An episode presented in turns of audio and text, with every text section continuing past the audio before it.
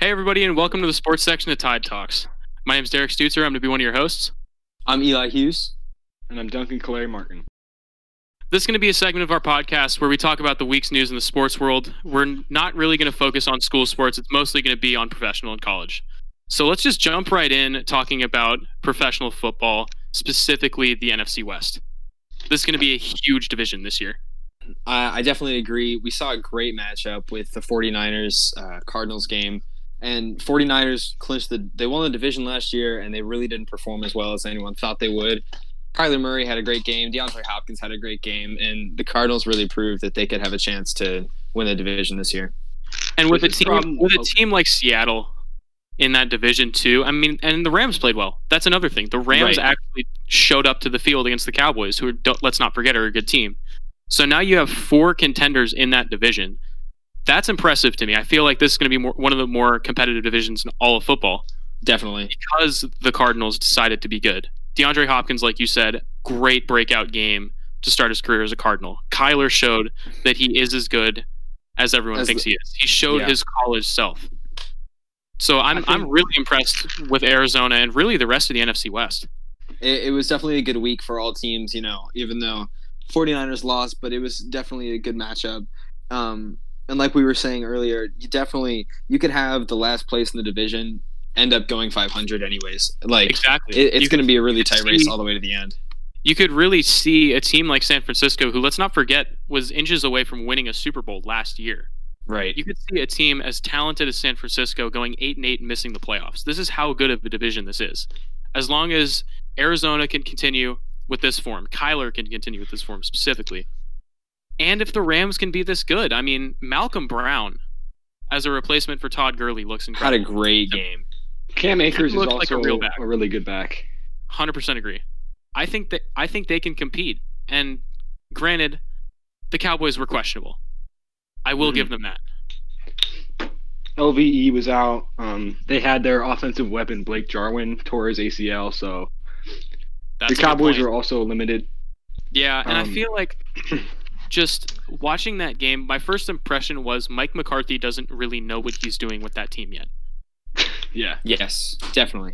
I, I don't think he really knows how to use that roster well. And like you said, I mean Blake Jarwin is actually a very good a very good player, and I don't think people realize just how effective he is yeah. blocking. Because yeah. he's one of the he's best very underrated. 100 percent mm-hmm. agree. But to and... me, Mike McCarthy is not the coach for them. Just after one game, I, I don't see it. And, right. I mean, I think but again, that, that's after one game. Yeah, and I think of it course. was a feel out game too. Um, I believe since 2009, every single time the Cowboys have lost their first game, they ended up making the playoffs, and every time they won their first game, they ended up missing the playoffs. So, so you're saying the Cowboys have to be bad to be good? kind in of as confusing as the Cowboys in the, in, yeah. in the most cowboy way possible to make the playoffs. Yeah. Yeah. Sorry, All right, I think that's a good spot to go to um, college obviously yes. we have a weird college football season coming up. Yes. Mm. Pac-12 is gone. The Big Ten is gone. Ohio State is gone. This mm. is going to be a weird year, and it shows in the rankings. You've got teams in the Sun Belt in the top 25. You've got App State. You've got Louisiana. You've got Louisiana who knocked off Ohio Iowa State, who is exactly. ranked. You've got it. You've got mm. teams that wouldn't even sniff the top 25. Right. Now in the top 25 and climbing towards top 15. I mean, this, right. is, this is unprecedented, obviously. Mm-hmm. I mean, Pac 12 being gone doesn't really make a difference. Everyone knows that Pac 12 is not a football conference. It's just um, Oregon and Utah. It's just yeah. Oregon. Yeah. Um, yeah. But Big Ten being gone, that's a big deal right there. That's Penn State. Yeah. That's Michigan. Ohio State. Michigan, Michigan Ohio has State. underperformed in past years, but they're still there, you know? True.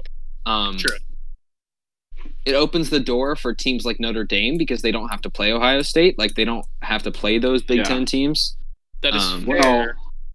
Well, they do have to play in the uh, ACC. ACC, but yeah. other other than right now, other than UNC and Clemson, who is a challenger in the ACC? Nobody. Florida State lost right. to Georgia Tech. That's that was just sad. I, I don't know if you guys yeah. watched that game. It was horrible. They were supposed to win. I mean, and talking and talking about challengers, to teams like Notre Dame, let's talk about the, our rankings.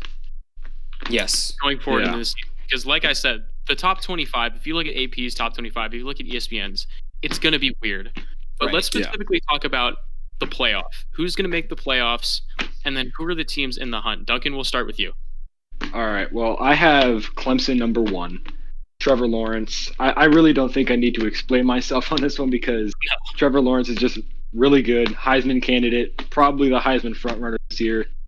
So there's that. And then you've got Alabama, Nick Saban. Of course, you know that Nick Saban's not going to have a bad season this year, especially how last season ended.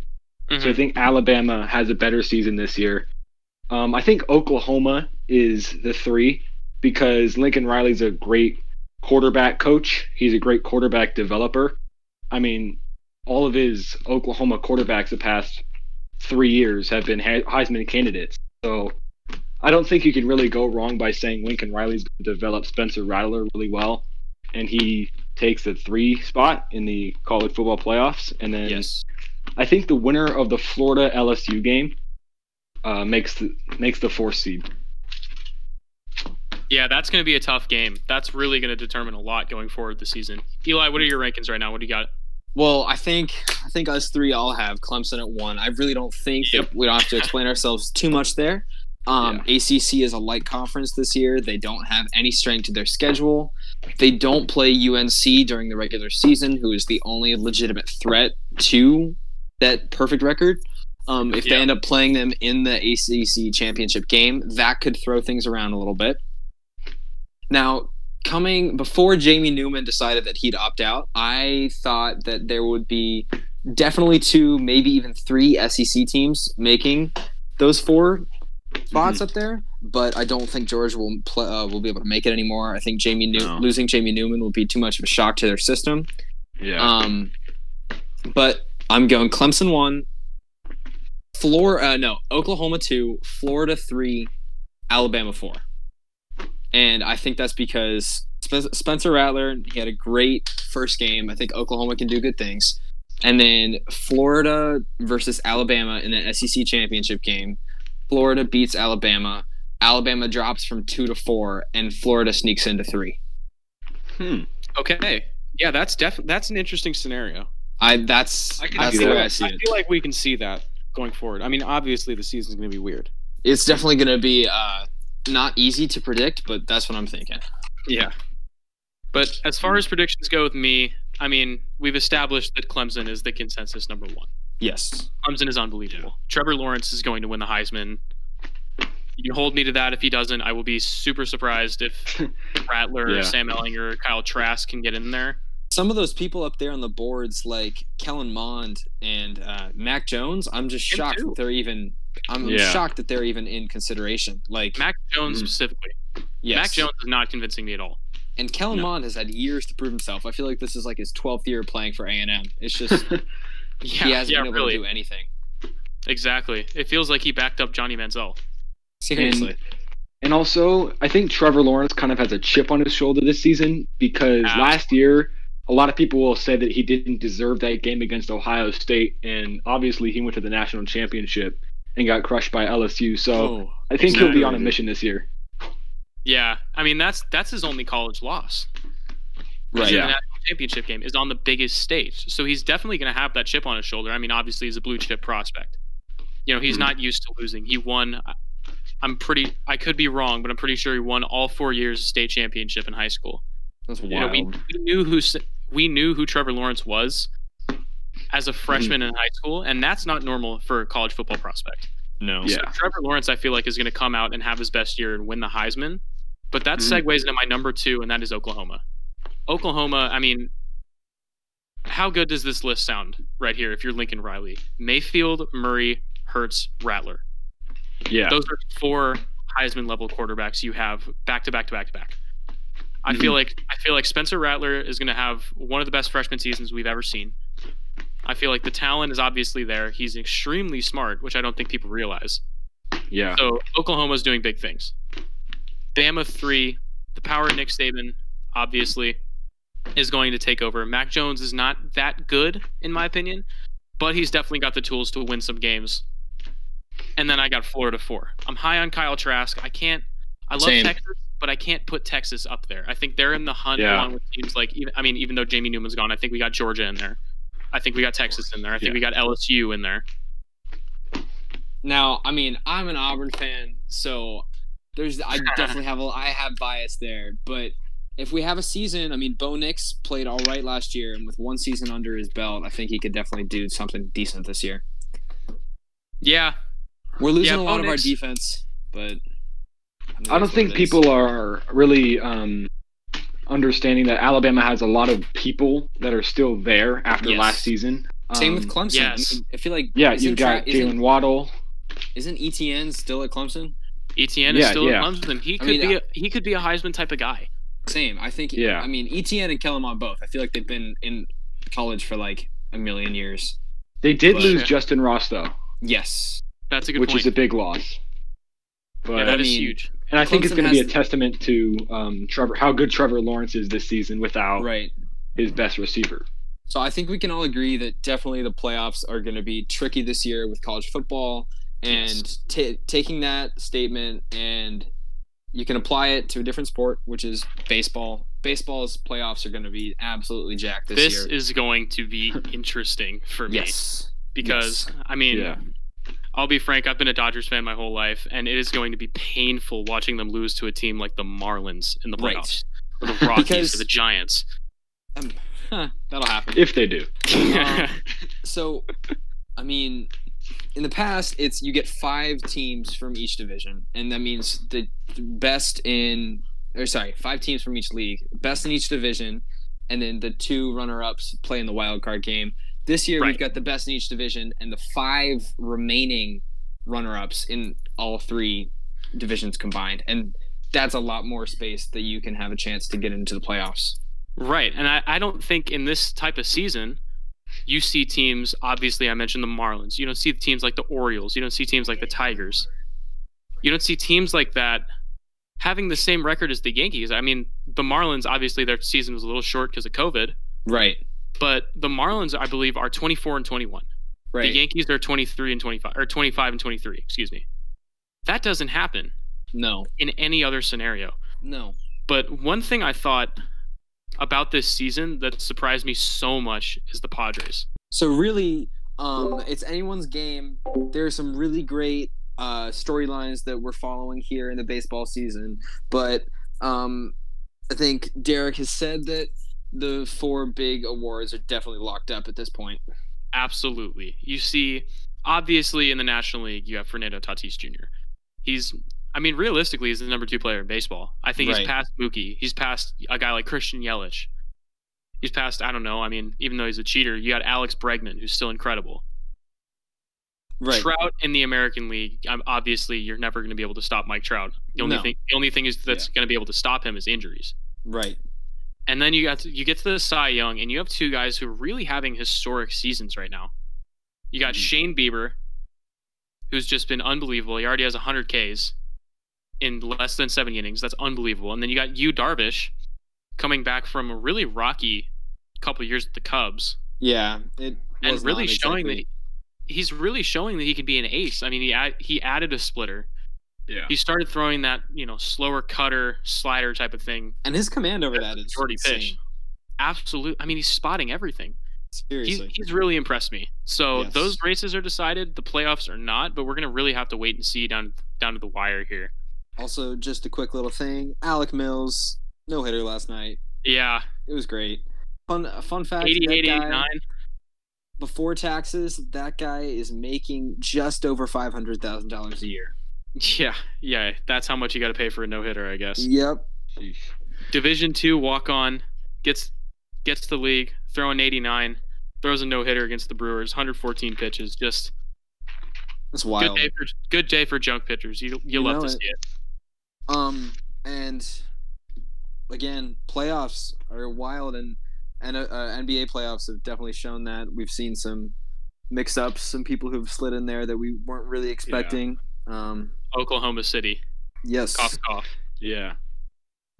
This is one of the most interesting playoffs the NBA has ever seen. There's so many people that could win the championship. I mean, before the playoffs even started, I mean, I wouldn't be surprised if the Raptors, Celtics, Bucks, Clippers, or Lakers won the championship. that's like five teams, and usually it's not like that. Um, Yeah. So there's just a lot of parity in this year's playoffs, and now we have the conference finals coming up. Yeah, I mean, speaking of the conference finals, if the Clippers Yes. cannot get it done, I mean, that is just a legacy of failure. Clippers and the Rockets both. Most definitely. When it comes to getting to the co- conference finals, I mean, they've lost to each other in the playoffs so many times that I can't even count them. I mean, Mhm. I, I said this earlier in the year. If someone other than the Clippers or Lakers wins this year, it'll be just a massive disappointment because basically yeah, they they have enough good players on their bench to have a whole nother starting lineup. Like Yeah. the caliber of players they have is just wild. It does Yeah. come down to depth for me too, because the Nuggets, the Nuggets are a deep team, but I don't think realistically they compete with a team like the Lakers when their whole offense runs through Jokic, Jamal Murray, and Yeah. maybe, I mean, Jerami Grant's been good. If you can throw Jerami Grant in there, that's three people on their entire roster. You can really run your Yeah. offense through. Will Barton Right. Has been disappointing. Monte Morris disappointing. Everyone on their team Will Barton's been has injured. just been I mean, okay. Exactly. Yeah. Um, I think that the Clippers just having to go game seven with the Nuggets is already an advantage to the Lakers. Yes. I mean, 100%. if they just took care of business in game six, they would be playing the Western Conference Finals on Tuesday, but instead they have to play game seven against this resilient Denver Nuggets team with Nikola Jokic. Who, by the way, the the- Lakers are chilling. right, and the insult to their depth is in no way saying that they're not a good team. They're an incredible No. team. I mean, Jokic is a Yeah. guy who's going to go out there, get you 30 points, get you 15 boards, and also Yeah. throw the ball around a little bit and actually hit open guys. Jokic is you got Jamal separating Murray, himself. like, so well. Yeah. and Jamal Jokic Murray is, can, you know, really get on top there. um, Yeah. Really Yeah. prove himself. Yeah, he's really good at the one. Let's Uh, talk briefly a little more about the Rockets. Obviously, you got Yeah. Mike D'Antoni out of here. I'm walking here. Hey, I'm walking there. Mike D'Antoni is gone, and I think you've got two destinations for D'Antoni, and one seems more likely than the other, but it would be weird with their roster. You've got Indiana, you've got New Orleans.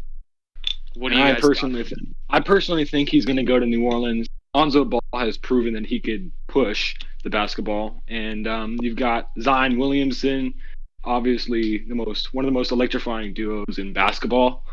You've got a fast team in general. Jaxson Hayes can run the floor.